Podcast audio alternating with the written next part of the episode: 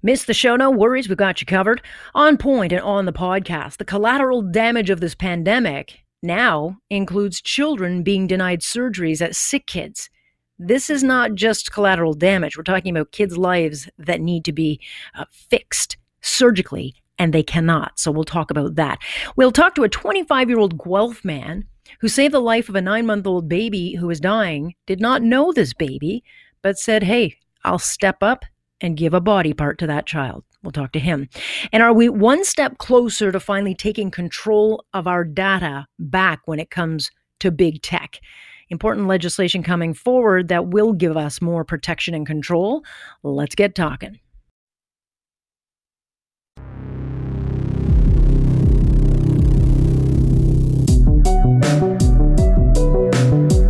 What's your point? You just don't ever get the point. Am I getting through to you? That's the point. Do you understand? There is a point. That point where enough is enough. Here's Alex Pearson on Global News Radio. I'm listening. Miss Wilson-Raybould. So, the question they're going to ask me, how much do I make now? Like two hundred fifty dollars? I want to, re- I want to, I'm sorry, uh, Miz Raybould, I want to remind the honorable members to turn off their microphones when they're not voting. Ah, don't you hate when your inside thoughts don't stay inside and you're caught on a hot mic, sticking your overpriced heels in your mouth? Alex Pearson with you on this November seventeenth. Hope you're having a terrific day. Uh, and that voice you heard, that would be one Mariam Monsef, Minister for Women and Gender Equality, Minister for Rural Economic Development. And boy, did she stick her foot in it. There she is, you know, on virtual vote. And they were uh, voting on an N D P motion calling for taxpayers making over twenty million dollars to pay more. She, of course, voted against the motion, but not before her, vo- her voice filled the House of Commons, where she spoke over Jody Wilson-Raybould because, of course, she forgot to mute herself. And there she's heard wondering aloud, like, how much is my salary? Like two hundred fifty dollars? Uh, no, Minister. It's not like two hundred fifty. It's more like two hundred sixty-nine thousand dollars a year, plus car, living expenses, travel, and so on. Like, gag me? And the gasp you hear there, yeah, that's her colleagues horrified by her stupidity. But boy, it must be nice earning so much that you actually forget the figure. I assure you, I've never forgotten. I know exactly how much I make.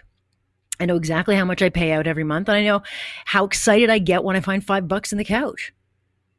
And I bet you're probably the same. And when you compare what the minister makes to those living in the community she serves, which is Peterborough, it's four times the median household income of fifty-nine thousand dollars. So not only did that moment make Monsef a laughingstock among her colleagues, but it speaks volumes. It speaks against her party's brand. You know, it speaks against their fight for the middle class, which she's pe- clearly not a part of.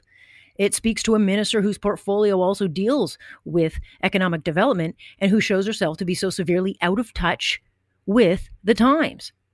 Not just throwing those numbers around to her staff, who she's clearly talking to, and likely probably thought, I don't even make a quarter of that, honey.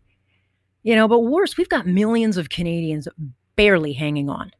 And I bet a lot of those people are in her community. You know, people who are scared, desperate, people visiting food banks at record levels. And she's also speaking to businesses closing on a daily business that are still waiting for this minister's own government to deliver aid that they were promised weeks, if not months ago. And there she is wondering, like, how much do I actually make? Oh, good Lord. My God.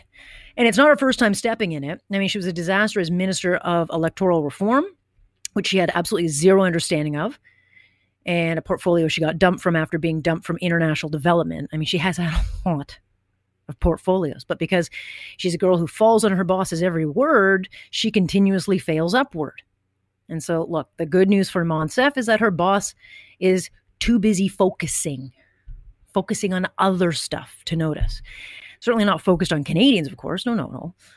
He's not concerned about solving COVID nineteen these days. He's taken advantage of the opportunity that the devastation could offer. And I'm not sure you've seen or heard this, but there has been a video circulating for now a couple of weeks where he's pontificating to his globalist pals at the United Nations, because as he explains it pretty clearly in this clip, he sees this pandemic as a chance for us to reset global economies. Building back better means getting support to the most vulnerable while maintaining our momentum on reaching the twenty thirty Agenda for Sustainable Development and the S D Gs. Canada is here to listen and to help. This pandemic has provided an opportunity for a reset. This is our chance to accelerate our pre-pandemic efforts to reimagine economic systems that actually address global challenges like extreme poverty, inequality, and climate change. Mm. Yeah. So I guess the Prime Minister sees thousands of dead people and sick people and a collapsed economy as a perfect opportunity for the great reset of our global economy, using, of course, global uh, climate change to bring this social economic change to the world at large. And this crap may play well to the silver spoon crowd around the world, but here again, it's a disconnect. It is totally tone deaf. And if you think about it, it is actually pretty crass. I mean, how can we believe we're all in this together, or he has our backs, when he's openly musing to the United Nations that our despair and destruction, actually it's a really great opportunity to fill our globalist fantasies, guys. Because that's what he's trying to do. They actually don't think this is such a bad thing now. It's like, run with it. What an opportunity. We got to seize the moment. He said these things in the last couple of months. Okay, well, yeah, you didn't run on this. You have no mandate for it. So maybe the Prime Minister, instead of trying to impress his very rich global friends, maybe he should actually focus on the crisis at hand. And maybe he should deliver on the many things he's promised but failed to do. I don't know, like that business aid? Like the rapid testing? Oh, I don't know, maybe you should focus on maybe coming up with a plan for the vaccine that may or may not ever come and get it out to the people, because that'll require some planning. But no, he has lots of meetings all the time, and I watch them, I see them, talking to the United Nations about all these opportunities, globalist visions. Maybe he should just focus on what's going on here at home. And not to put a too fine point on this fantasy. I mean, maybe it's not a fantasy, because his newly appointed Bank of Canada governor sent out a note urging the country to pick up the pace of tackling climate change. Excuse me? But that is not your job, Bank of Governor. Bank of Canada governor, that's not your job. Your job is to make sure our dollar doesn't disintegrate. That's what your job is. So stay in your lane, dude. Your job is not to worry about the sky falling, because I guarantee you no one right now actually is thinking about that. And we have seen no polling in the last six months that puts climate change even in the top four or five issues. Right now, people care about economy and health. And I guarantee outside of him, Mister Trudeau, and a few other elites, or Greta, they don't give a fig about the sky falling on their head. They care about the bank about to take their home. But that's the kind of language that we're starting to hear more and more of. We will talk about all of this and more. Um, we got a busy show today. Uh, wanted to talk about, of course, we get news late this afternoon of this third arrest in connection to the murder of twelve-year-old Dante Sebastian Andretta. And um, you see a picture of this little boy's face. It's the first time I've seen actually an image of this beautiful little boy there smiling, wearing his magician hat. And it uh, comes on the same day where we learn that this little boy's murder will actually give life to nine other people, because his parents made the very agonizing decision to donate his organs. I mean, can you imagine having to make that decision? And certainly it would be good news for those families, but uh, their lives and children's lives have been spared by this little boy whose life was absolutely stolen. It's just heartbreaking. But I do, I do at, at some level, I hope his family does get some kind of comfort from that. I've talked to a lot of parents who lost children and their organs were donated, and they do find some kind of comfort. So at least we hope that uh, for them. And we should raise, um, the GoFundMe page has now been set up together uh, to, to for Dante uh, and the family, because of course they've got to pay for funeral costs and all these other things. They've already raised about thirty-nine thousand dollars, but um, if you're interested, it is set up on the GoFundMe. And, um, you know, you got to wonder, like, where's the outrage? I, I don't understand why enough is not enough with this case. Like, where's Black Lives Matter? Where are all these groups? Who is doing anything about this? And interestingly, rapper Meek Mill, who I, I could literally not name one song. I know the name, but I don't know his music. He's trying to do something about the issue on social media. And he blames social media for fueling the gang war. And he'd be right. We've heard that. He shared a tweet saying he'd give out record deals if rappers can put their beefs aside. And it was met with such backlash. It was so harsh. He shut down all his social media accounts. So now we're at a point where a rapper trying to stop gun violence, gang violence, and killing is apparently more offensive than the killing itself. That's where we're at, folks. It is utterly backwards. Shocking. Good to have you here on this Tuesday, and some will call it the collateral damage of this pandemic when we hear about medical procedures or issues getting derailed because of the virus. But if you're the one found in the middle of it, it is so much more than that. It's every bit as ser- serious or threatening as getting the virus itself. And then when it comes to children being involved, I think it takes this thing to a whole new threat level.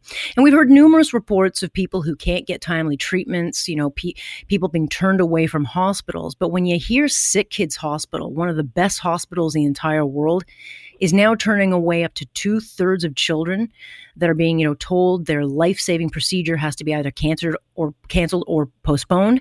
You know, f- for many of those children, it can mean the difference of their life being forever altered or threatened in a very permanent way. Marla Klug is mom to four-year-old Emmett. She joins us now. Marla, thank you for your time. Thank you for having me. This is one of those stories where Emmett, I think, becomes the face of a threat. You know, he was born with one leg four inches shorter than the other. He was supposed to get surgery last summer in twenty nineteen. That got postponed. And now he's still waiting, but the window is closing on this very specific time frame where he has to get this, you know, corrected, or the way he walks could be forever affected. That's absolutely right. Um, so as you said, Emmett was born with one leg shorter than the other. And that difference grows as he does. So now he was originally supposed to have his first surgery when he was three. He's now almost four and a half. So we have been waiting for this first surgery for eighteen months. And in that time, he has continued to grow. And we really need this surgery, and we need it soon. What are the doctors telling you? Because I don't think it's as simple of, uh, you know, as them freeing up a bed. What are the what are they telling you the options are, and, and what you could be looking at, or what Emmett could be living with? So from day one, um, our surgeon, Doctor Kelly at SickKids Hospital, told mm-hmm. us that the wait times for these surgeries are quite long. As it stands, SickKids had very little O R time and very few resources to deal with all of the surgeries that their patients require. Um, and when COVID nineteen hit, that wait time was just blown completely out of proportion and is now just exacerbated. I have to think, you know, I, I know that kids are pretty tough. They tend to be more resilient than us parents, but I have to think that as a mom, uh, this pains you in a way that probably Emmett it isn't pained by it. I mean, he's the one affected by it, but I, I have to think this just pains you. You're absolutely right. I mean, to know that your child is born with a rare limb difference where only a handful of doctors in a handful of places all over the world can help. Um, and then to know that that access is so limited, it's it's heartbreaking. I mean, there is so much anxiety and worry that any parent faces, um, but this is a whole new level. And the fact that it's not very common, it can sometimes make it a very lonely experience. Absolutely. I mean, the world's going on without you. You know, the headlines are burying us all in this noise of COVID and politics and all the rest of it. And you're probably sitting there thinking, I just want my child to have the very best opportunities and fairness in life. And here we are being completely ignored by the world. And it's not like you have the option. It's not like you can call a, a doctor in the United States and say, hey, can you help? Because they have their own issues. And then you got border issues. Uh, so you're kind of you're stuck in a very broken system. Absolutely. I mean, the, the helplessness that we feel has all been magnified. I mean, I think everyone can say they feel a little lonelier in COVID times. They feel a little bit more vulnerable or, or helpless in COVID times. And for parents like us who need surgery and need it soon, I mean, I think those feelings are just exacerbated. Does Emmett understand what's going on? I mean, I, I I I have to think that, you know, he still plays like other kids. He probably makes the best of it, tries just as hard, if not harder. I mean, he goes on with his life. Is he aware of what's going on? He is aware that he has a long leg and a short leg. Um, and that's really about all. There, we have never treated him any differently. We have never um, told him that he's different, and he's able to keep up with his friends. So he's happy and easygoing and bright and social. Um, and the challenges will come. You know, we never mentioned surgery to him because he's never had a date. So right. Why worry him and put it on his mind unnecessarily? And certainly, you know, doing it younger when bone growth is developing, that's the time to do it. So what is the window deadline for you guys to get him the very best uh, result of this? Um, and is there the opportunity to get it when he's a little bit older? So from my understanding, you know, when when babies are really infants, their bones yeah. are really soft and really mm-hmm. malleable, to the point that you can't even do surgery because they're so soft. And then as they develop, their bones get harder. Um, and so Doctor Kelly likes to perform his surgeries during that in-between stage where bones can still be molded and shaped um, because they're still quite young, but they're old enough that there is actually some hard bone to work with. That ideal range for Emmett's first surgery was three years old. So we've passed the ideal range. We're not completely out of the woods yet if it happens, you know, soon, if it happens mm-hmm. now. You know, it, can we wait years and years? The surgery will certainly go on and still will be helpful, but the fear is is that his recovery will be a lot longer and a lot harder. Yeah, certainly. I mean, the older you get, the harder it is to to correct things. I think, you know, when I read this story, and, and I'm not sure if it's it's being alarmed or saddened, is that Emmett is one of just so many kids um, that are facing, you know, he's got the leg issue. There's children with uh, cleft uh, palates that have to be fixed. Mm-hmm. There are children who are, are waiting for surgeries, and all of them are being pushed aside and told no. Right. We're all considered to be non-urgent, non-emergency surgeries, and I really struggle with that definition. Yeah, I bet, because at the end of the day, if if you can't put a child before um, anybody, it's bad enough that we tell cancer patients or heart patients or anybody else, but as an adult, they can comprehend that. I think when, when it's a child being basically the decisions made for them, that to me is is where we've hit this threshold of, of that we've got to wake up. And and you are willing to speak out. What would you say, you know, to those in charge? Not not just the premier, but, you know, there's so many levels of government and so much blame to go around. But what do you want them to know? I I want to acknowledge that we have all been hit with a really hard deck of cards now. I mean, every level of go- government has been rolling out programs that they never thought they would have to, spending money that they didn't expect to. We're all been thrown through a loop, and mm-hmm. I appreciate and acknowledge the money going out to businesses, to families, to uh, tenants in order to help the economy going, help families that are struggling. And I just hope that they will give, at the very least, the same attention and the same money to kids who need surgery. You know, if, if our society doesn't look after children who need surgery, then what are we doing here? Yeah, it's pretty hard to put a, a price tag on uh, the health of a child, um, you know, and that we have to even think of it that way is a, is a pretty sad state of where we're at. Well, Marla, I, I appreciate you um, being so open and candid about this. We'll continue following your journey, and I just uh, hope people can appreciate th- that there is a real face to this issue, and I appreciate your uh, being so personal about it. Thank you so much. That is Marla Klug joining us, and uh, for every Emmett, there is probably a hundred more right behind him. And that, that is just the sad reality of where we are at.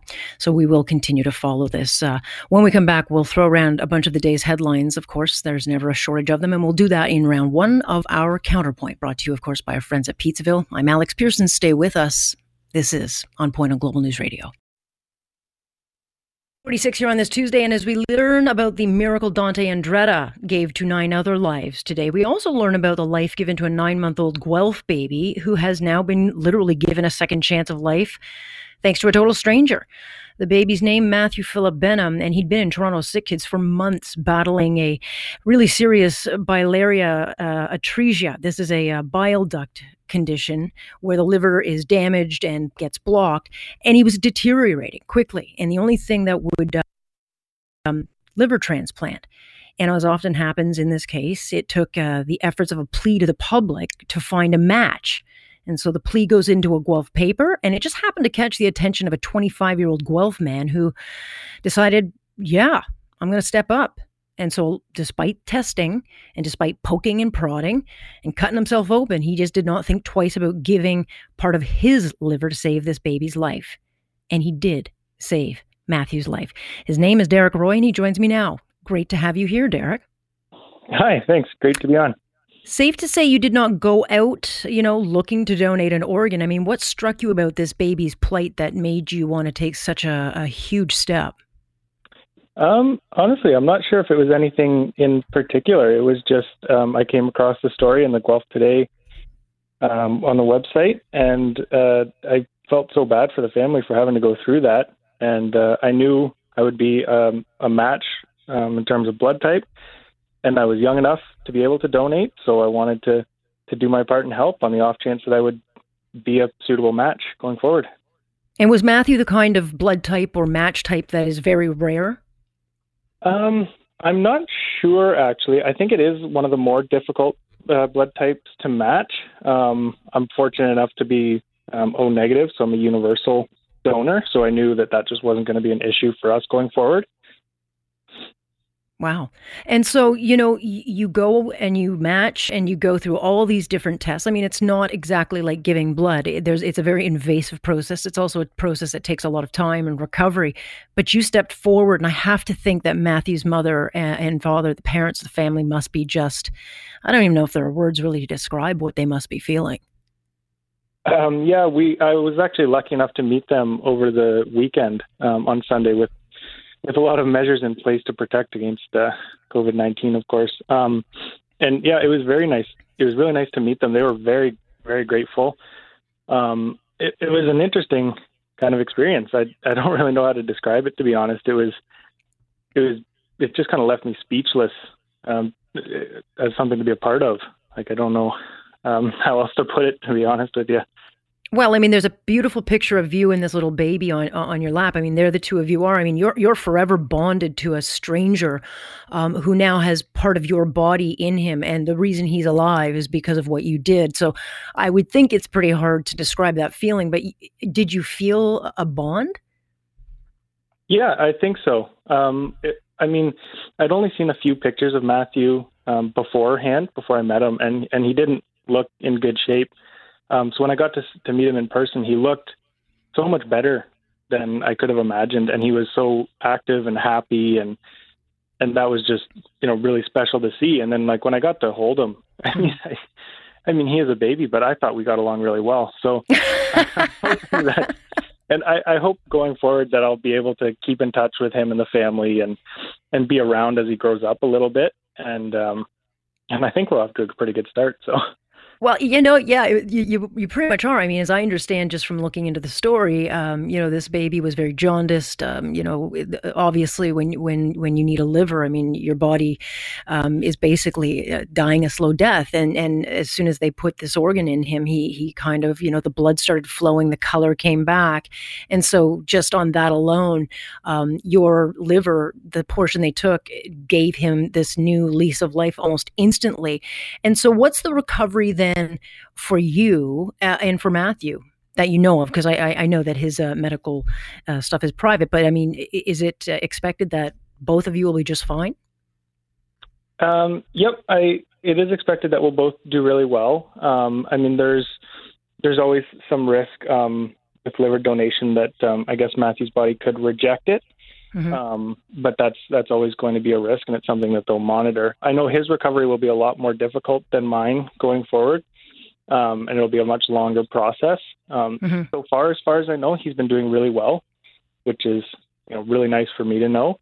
Um, in terms of my recovery, it's it's really been um, not as difficult as, I don't know, as as his. I would be the only comparison I can think of. Um, it's been a lot of just, you know, laying around, letting my body recover and everything, but I feel great and I haven't had any complications or any issues like that. So it's been, it's been smooth sailing for me, really. Yeah, as I understand, that's one of the organs that kind of regenerates very quickly. Um, did you have any second thoughts going in, and when you came out, um, did you have any regrets? Uh, definitely no regrets. Um, and no, not, not much uh, hesitation, really. I actually sent my fiance the article. Um, and I didn't say anything. I just sent her the article, and she replied with, yeah, let's both give it a try. Let's both see if we're a match. So um, I knew I was going to have a higher chance of being a match than, than she would. We both knew that. Um, but yeah, she had, she was very supportive. And so we both, you know, jumped right in and, you know, wanted to do what we can. Boy, she must be expecting a big Christmas gift. I mean, if you give a total stranger a liver, I mean, she she knows she's got a landed herself a pretty special guy. But um, you know, I think it's uh, it's interesting. But you do plan on continuing a relationship with this family? Yeah, I'd like to going forward for sure, and I, th- I think and- they would as well. So so hopefully we're we'll be able to keep in touch um, over the coming years. Well, you know, there are so few headlines these days that uh, bring kind of light into our lives and, and and bring a smile. So it's just it's so nice to read a really positive story. Um, you know, such a small thing, you know, that did, did and had such enormous, enormous benefits, not just uh, both for you, uh, but certainly for Matt and, and his family. Yeah, that's um, that's something I've been hearing a lot uh, today since the uh, since the Guelph Today article. The follow-up article came out, um, that a lot of people are happy to hear a, a positive story for a change, because I know it's been a, it can sometimes be a while in between those. Um, but yeah, yeah. it's, uh, yeah, it's well, been an experience for sure. Well, good on you, Derek. And uh, it is truly the gift of giving, and, um, and, and you did just that. So I thank you very much for joining us. And, uh, and, and honestly, uh, there's not many like you, but we uh, salute you. Thank you. Thanks. Thanks for having me on.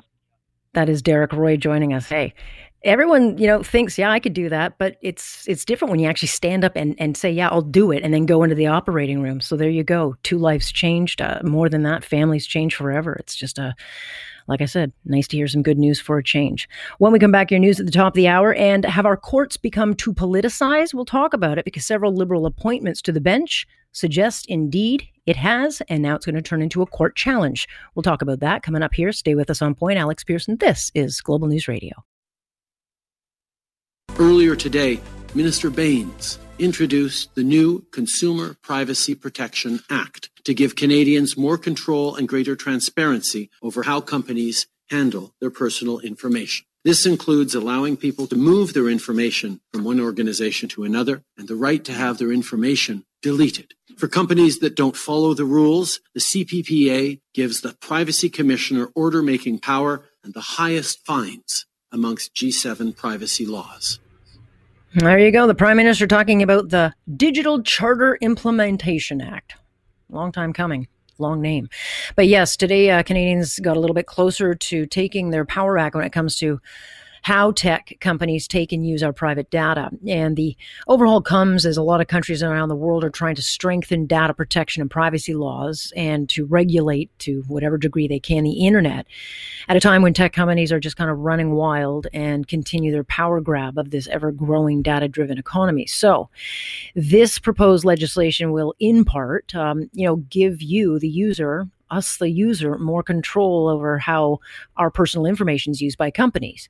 You know, it also will give us a chance to request the data they take be destroyed. And if it passes, companies would face fines of up to five percent of revenue, or twenty-five million bucks, whichever is greater, for the most serious offenses. So how much is your privacy worth? And I think we also have to, you know, start asking, like, how much are we going to, you know, protect it ourselves? John Wunderlich is here with us. He's a security expert with John Wunderlich and Associates. He joins us now. Good to have you, John. Hi, Alex. Good to be here. It's got a nifty long name, but, you know, what is this, and, and how actually does it help uh, us, the consumer? Well, it's definitely an improvement over the uh, existing federal statute for consumer privacy. And pretty clearly, the goal here is to make sure that uh, cross-border transfers of data with Europe, the United States, can continue to flow and feed into co- commerce. So in one sense, this uh, this act is uh, is a commercial act for, for businesses that, uh, in the course of that, uh, protects privacy. Uh, It, it seems, oh, sorry, I was going to say, it, it seems like it's long, long overdue. Um, we haven't had really any kind of update on these types of laws. But does it stop a company, you know, when you walk by a store, or, you know, you walk by the Gap and all of a sudden your phone is, you know, sending you a, hey, you could get twenty-five percent off of Gapware. I mean, does it stop that kind of, you know, data gathering by companies, or is that still something out there and but consumers can now fight back against it? Well, what the law does, as I've read it, and it's one hundred twenty-four pages, so I haven't had a chance to read it in detail, but it makes a very strong statement about consent, uh, that uh, uh, a valid consent must be obtained before you collect information. Uh, but then it provides a whole list of uh, exceptions to uh, the collection and use of data for consent. And one of those is uh, businesses' legitimate interests, and very much will depend on how the regulations are written and how that applies in practice, because certainly a marketing person says it's my legitimate interest to collect that information and give you tailored ads based on knowing exactly what your shoe size is and where you spent your last vacation. To that to that marketing person, that's going to seem like legitimate interest. You right. might think differently. Right, but how on earth would that be policed? I mean, you, you you have to create a whole new bureaucracy, it sounds like, if I understand you correctly, to start policing this. Well, it doesn't. Uh, it does. It's still a complaint-driven um, uh, mechanism. So one of the things it doesn't do is provide a the equivalent of consumer protection acts like uh, electricity. You don't have to make. Sh- you don't have to test your electrical appliances when you get home to make sure that they won't electrocute you. Uh, you you can trust that we have consumer protection laws that says the electricity, the handling of the electricity, is uh, is on on-site and, and protective. So because this is still complaint-driven, it still depends on you to police what's being done with your data and then to complain. Now, if you do complain, there's a much more robust system for uh, providing remedies, uh, although it's a, two, it's a two-step process. First, you have to complain. Then the, uh, then the privacy commissioner, if they agree that your complaint is well-founded, can tell the uh, company to stop doing it and enter them into a compliance order. And once that's happened, then Uh, if they fail to do that, then it can be referred, or if it's egregious enough, they can refer to it a, to a new tribunal that's being created by this act uh, with people appointed by the government to view uh, recommended fines. So the commissioner will be able to recommend fines, but this uh, other tribunal appointed by the government will make the determination of what those fines are. Right. So it, okay. It's, Sounds it's, a- it's pretty long-winded and complicated to, to get redress. No kidding. It's uh, it's like going through a different kind of court system, which is going to be very slow, and, and you'd have to be very dedicated to, to what you're looking at. But then you have to kind of look at it and say, well, how much responsibility do we as users of big tech, um, you know, have to, to, to bear? I mean, you know, if I want to put every dinner meal out there or whatever my kids, every move, I mean, a lot, a lot of people just put whatever they want out there thinking that, well, here's my life, I'm sharing it. And they don't give much thought, be it dancing on TikTok or on Facebook, as to where it's going and how it's being used. So at some point, I think individuals have to take a bit of responsibility. Well, yeah, sure. But uh, do you, again, do you have to take a resistor, uh, a, a resistance tester when you go to buy a new tool or a refrigerator to make sure it's not going to leak Freon? So there's certain basics you should be able to expect because uh, those are consumer safety rules, and that's still uh, still not, not in place. So I take your point, absolutely. Yeah. You have to be a responsible uh, uh, user, but uh, if it's a free-for-all where it's the lowest cost and the default wins, uh, that's not necessarily good for privacy. Right. Um, and at what point, I mean, what are we talking for timeline? Obviously, this has to be a push through the House, and I'm not sure it will get uh, total uh, coverage. I mean, the N D P would probably support it. I'm sure the Conservatives will have some issue with, um, you know, free market. Uh, you know, the, the, it, it'll take a little bit of time to get passed. But then once in place, is it just uh, up your, I mean, how long do you see this before we start to actually see the results of it and the protections from it? Well, I'm not a lawyer nor a legislator, so this is speculative. But first off, well, first you've had off, a good day then. So first off, uh, it's uh, the uh, privacy stuff isn't left and right conservative N D P liberals. I've I've met um, at privacy conferences people from both ends of the spectrum that are very high on privacy, civil libertarian types, and right. again on both sides of the spectrum, people that are very much interested in top-down control uh, from the state for a variety of reasons that they think fair. So it's not clear that uh, the Conservatives or the N D P will necessarily hinder or help. I suspect there'll be a variety of, of voices on this. But once it gets through, and I think it will get through, everybody has agreed that, that something has to be done. Uh, the question then becomes the writing of the regulations and the implementation. So one concern would be whether they're signaling for privacy but are, are planning to drive for data flows, to facilitate right. data flows for commercials. So one of the uh, problems of the, the last law that some people in my community are worried about, for example, is commercial use of, of commercial data. So in some provinces, that means that uh, pharmaceutical representatives uh, or pharmaceutical companies can get access to detailed doctors' prescription records so that they mm. can detail uh, and, and market possibly more expensive or certainly more profitable drugs to the doctors based on that. So that seems problematic. Uh, other yeah. issues, uh, there was no mention, and this was the Consumer Act, but uh, you talk about this being a long time coming. The Privacy Act, which protects our privacy as citizens and completely ignores the privacy uh, responsibilities of political parties, because political parties aren't subject to any privacy law, there was no mention of that in this update of privacy laws. So there still remains work to be done. Oh, yes. I'm sure it'll uh, all come out uh, at some point, but I appreciate you giving me what clarity uh, you can, and um, I wish you nice reading tonight as you go through all the uh, very long-winded explanations of it. Better you than me. Thank you. Thanks very much, Alex. Have a good night. You too. That's John Wunderlich uh, joining us, who's a security expert. Of course, you can listen to us Monday through Friday, six thirty to ten. I'm Alex Pearson. Join us here on Point. This is On Point on Global News Radio.